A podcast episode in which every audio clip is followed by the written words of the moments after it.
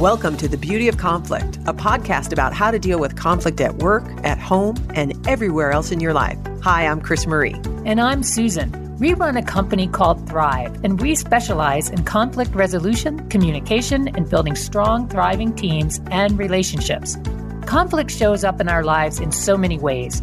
Most people, unfortunately, are not very good at handling conflict. Most people have never been taught the right tools for dealing with conflict and then it leads to unnecessary friction, arguments, passive aggressive emails, tears, hurtful comments, stuckness, all kinds of things we don't want. We're on a mission to change all of that. We've spent the last 20 years teaching our clients how to handle conflict in a whole new way. We're here to show you that conflict doesn't have to be scary and overwhelming. With the right tools, you can turn a moment of conflict into a moment of reinvention. Conflict can pave the way into a beautiful new system at work, a new way of leading your team, a new way of parenting a new chapter of your marriage where you feel more connected than ever before. Conflict can lead to beautiful things. All right, here we are live, and we have a very special guest today. Please welcome Masha from the play Vanya and Sonia and Masha and Spike. Hello, darling. It's so wonderful to see you today if you can imagine, we have just had a diva in our, our, green room. So we are thrilled to have her here. And some of you may recognize ever so slightly the voice behind Masha, which is the CrisMarie Campbell. now I can talk in my normal voice, right? yes, you can. I wanted to interview CrisMarie as Masha because this was a big play for her, a big part and a big opportunity. And we thought it would be fun to share this through our podcast and talk a little about what it was like for you to step in and play this kind of larger than life character, Masha. Yeah, it was really different because when I went to the audition, I thought I was going to be playing Sonia, who is written as a pretty pathetic character. So I had to, you know, play big in the audition and I got it. And it was really fun. She did wind up casting it really well, which is kind of hard because I have to really own that I am a bit of a diva but it was a challenge in working with her. I find it shocking that this was news to you that you were a diva, but I will go ahead and let that one go. And well, I just, you know, she is Masha. When you said larger than life, she is larger than life and she takes up the stage and will tell stories about herself. You know, she'll suck all the air out of the room. And that was not how I grew up. Maybe I would have if I had been unimpeded, but I had a big, what do they call a male diva? Devo. So to actually step in and continue to tell a story, even though people look so not interested, I'm with my brother and my sister in the story. They love Masha, but she can really overwhelm a room. so I know because I actually was living with you through most of the lead up to this show that you did struggle with embracing this character because she was sort of larger than life. However, it did seem as though you kind of came to terms with that. Do you know what helped you get to the point where, you know, Masha was in the house from tech night through each of the shows? I think it was the contrast because what happened is I had had this you had gone to Seattle to do your Equus leadership, you know, with the six women executives, and that was happening. And I was home alone, and I had a really long day on the phone doing coaching and facilitating an offsite remotely, which was weird. You were there. And when I got to rehearsal Thursday before opening night, I guess I was just jangled and spent and I did not bring Masha. And the director pulled me aside, Katie, and she was like, listen, Masha is the larger than life character. She brings the energy to this brother and sister who have basically just lived in this house and not really done much with their lives. And if you don't bring the energy, nobody has anything to react off. And so the play's really flat. And I could tell that was happening and that I felt very disconnected from my body, my energy inside. So I had some marching orders to kind of go find Masha. it sounds like the director was able to kind of give you a little bit of a two by four, like exactly. So, Abs- yeah. And I was thinking, you know, I didn't actually work harder. So that was what was different mm. because I had been working hard, you know, when I, before the day, all day Thursday on the phone for like eight hours and how that got me into a different headspace. Masha is much more in her body. She moves very fluidly and very big. And so I had to actually have more fun and enjoy myself to drop into my physical body, move from my hips. So I listened to music. I danced. I relaxed more. And that's how Masha showed up. Because mm. of course, Masha wouldn't work hard. She's often orchestrating people around her, but she's not like my alter ego at times can be quite driven. And that doesn't necessarily serve me. So that was something to learn from Masha that, hey, when I'm trying hard and trying to make it work, like all the magic goes out of me and Masha doesn't show up.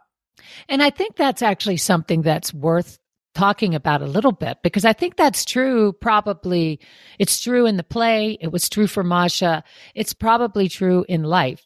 Well, for me, it hasn't been a play, but just today I was skiing and I can go in and be fearful and try hard. And usually what happens is it does not go well. you fall. I fall, you know, or I just am terrified to, like, I do not ski well. Or I can relax, breathe, and things happen. And it sounds like that's what it was like for you when you gave yourself permission to quit driving to get this part right and relaxed and got into your hips. Yes. And, you know, I think this is also, I learned this in rowing and I coach people in performance, whether that's, you know, giving speeches or leading teams and influence with them who they are and how they're speaking. And often when we're trying hard, and you know this, even it's reflected when you do the equus coaching, like you have a leader there with the horse.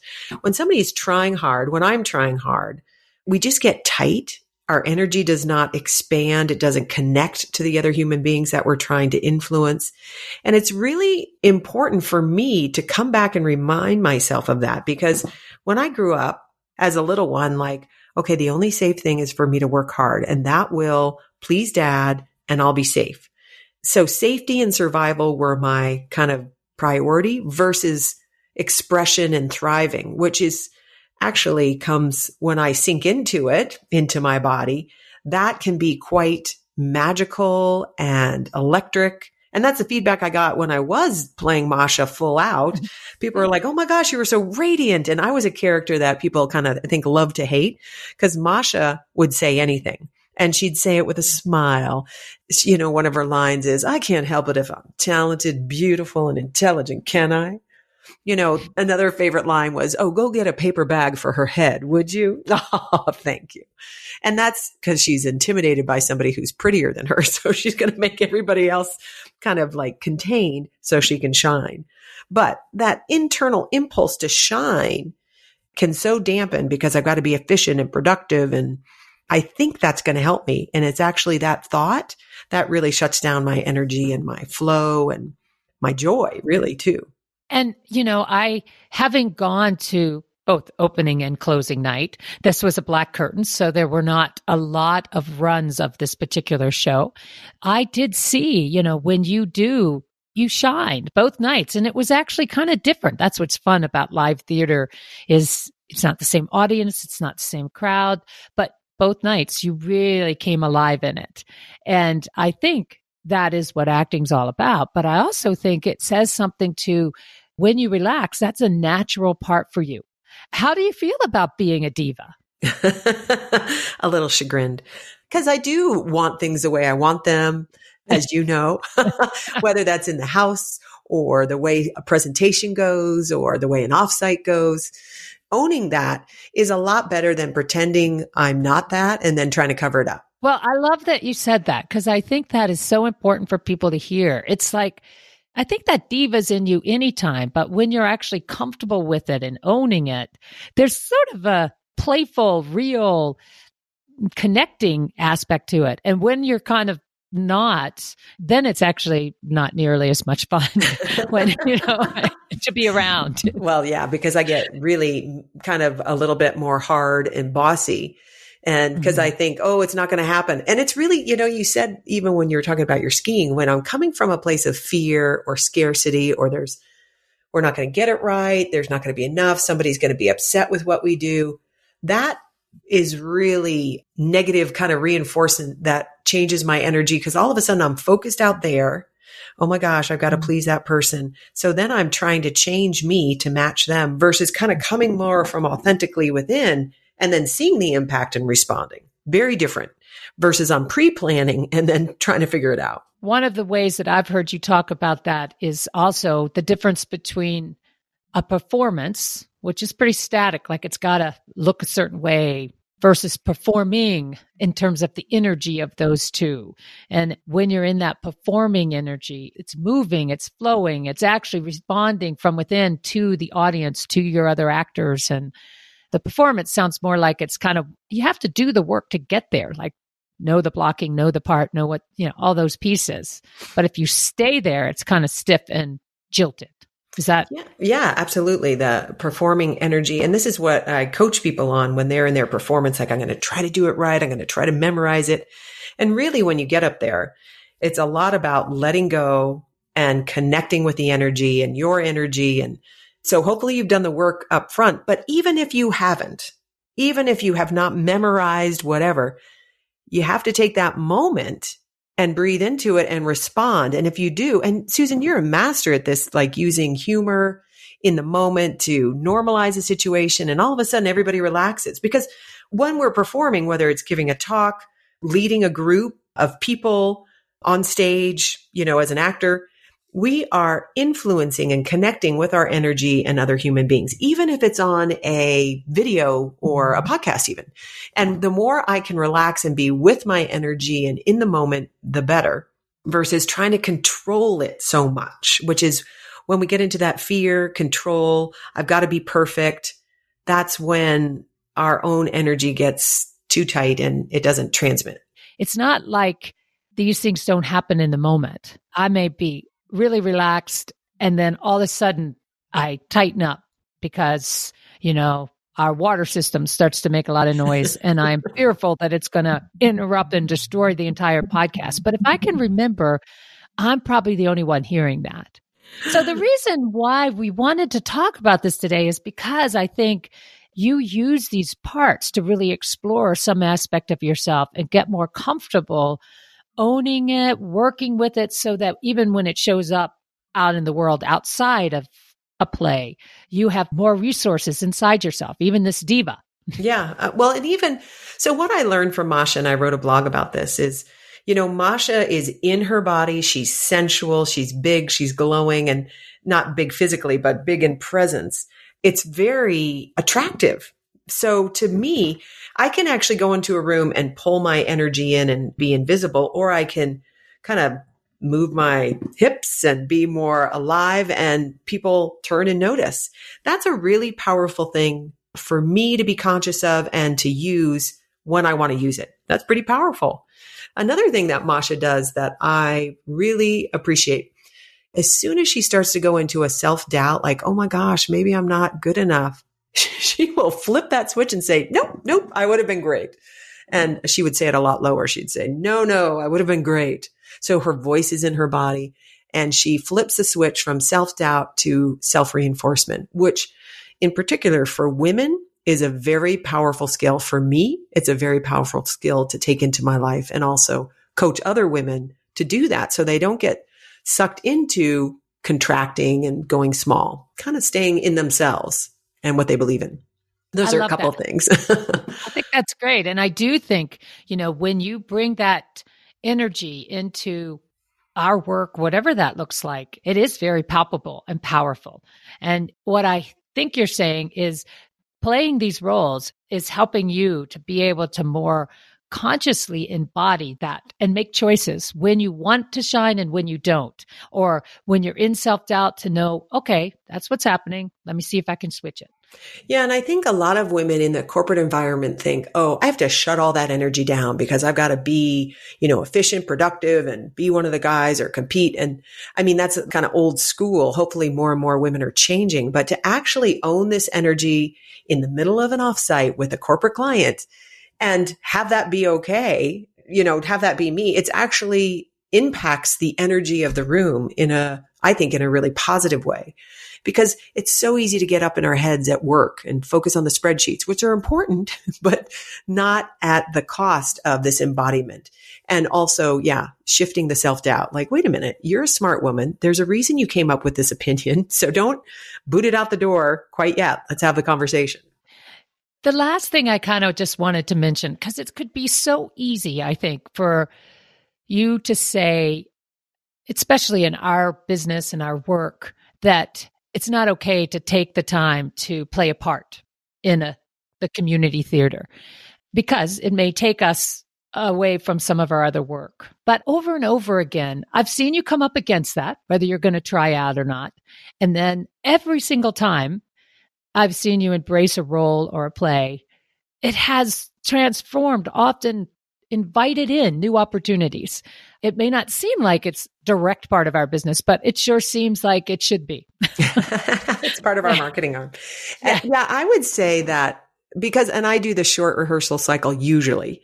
And when I'm involved in the play, now I have done a part or two that I've like, hmm, I could have skipped this play. But when I'm in a part that is so alive and sensual and big and radiant and I come alive and that energy is much more attractive. Even it's not like I'm going out and soliciting corporate gigs, but they wind up coming you know, through the whatever six degrees of separation, people call and ask. And I do think it's because I am more open and alive and happy and flowing naturally in my joy.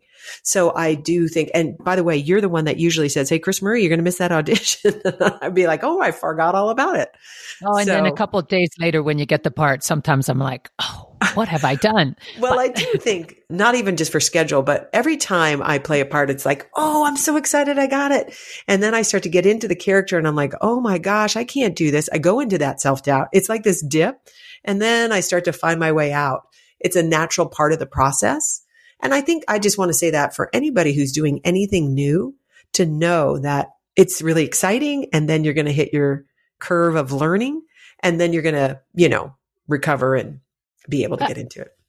I did want to go back just briefly to what you were talking about just before this, about this idea, because I think so many people that we work with, so many of the clients we have in big corporate settings are so concerned about slowing down, taking the time, whether it's on a team taking the time to actually engage in a different way, or whether it's just somebody who's driven taking the time to maybe go on a walk or take a dance break, as we call it, or something, but giving themselves the permission to not be on.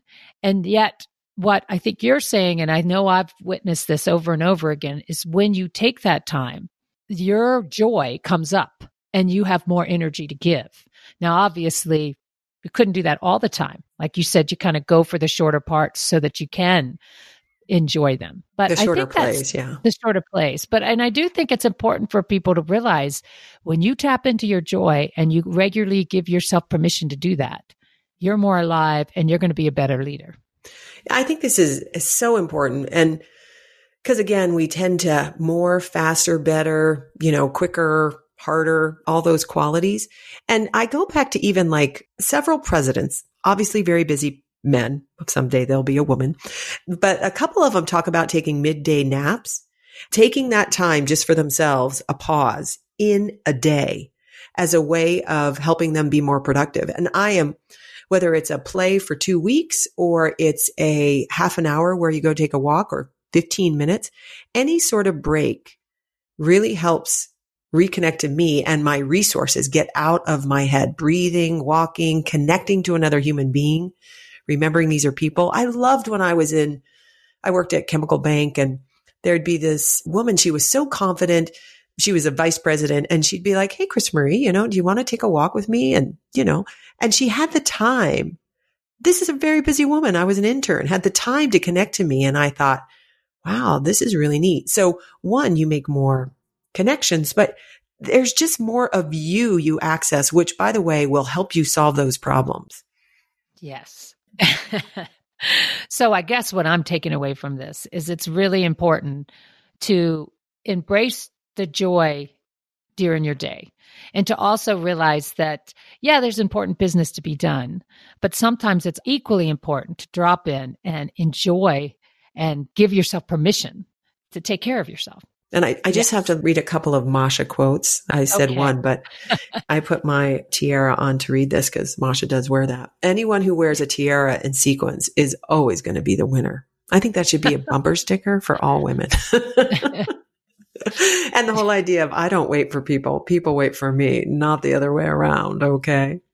And the idea of just her self importance, which so many people, especially women, are like, oh, I'm sorry, I'm sorry, let me get out of your way, versus, wait a minute, I matter. And that's not bad. You're not like stepping over other people, but mm-hmm. you matter. So the other thing to take away from this is own your diva. Own my diva. Own your diva. Because that's so much more fun. You have more confidence, more enthusiasm, more zest for life. And because you're a diva, you're going to have that confidence to ask for more money and get promoted and say yes and give your opinion. It's a powerful thing. So I am owning my diva. Wow. All right. Thank you, CrisMarie and Masha, for yes. joining us today for this interview. I love it. Thank you, darling. It's been wonderful. Well, thank you for listening to the Beauty of Conflict podcast. If you're dealing with a difficult situation in your life or work, remember every conflict is a chance for you to be vulnerable and curious and find creative solutions that you hadn't considered before and make your situation even better. Beautiful breakthroughs can be born out of conflict. We've seen this happen thousands of times over the last 20 years, and we know this is possible for everyone, including you. We're grateful you listened to this show and we're rooting for you. And if you enjoyed this show, please tell a few friends and or post a 5-star review on iTunes. Your review helps new listeners discover this show, and more people listening to the show means less friction in arguing and suffering out in the world. So that's a great thing for everyone. And also, if you'd like to find out more about us or have us work with your team, speak at your event, or coach with you, go to our website at www.thriveinc.com. That's T H R I V E I N C.com to read our articles, join our newsletters, reach out to us, and learn more about us. Thanks again for listening. We hope you have a peaceful, productive, and beautiful day.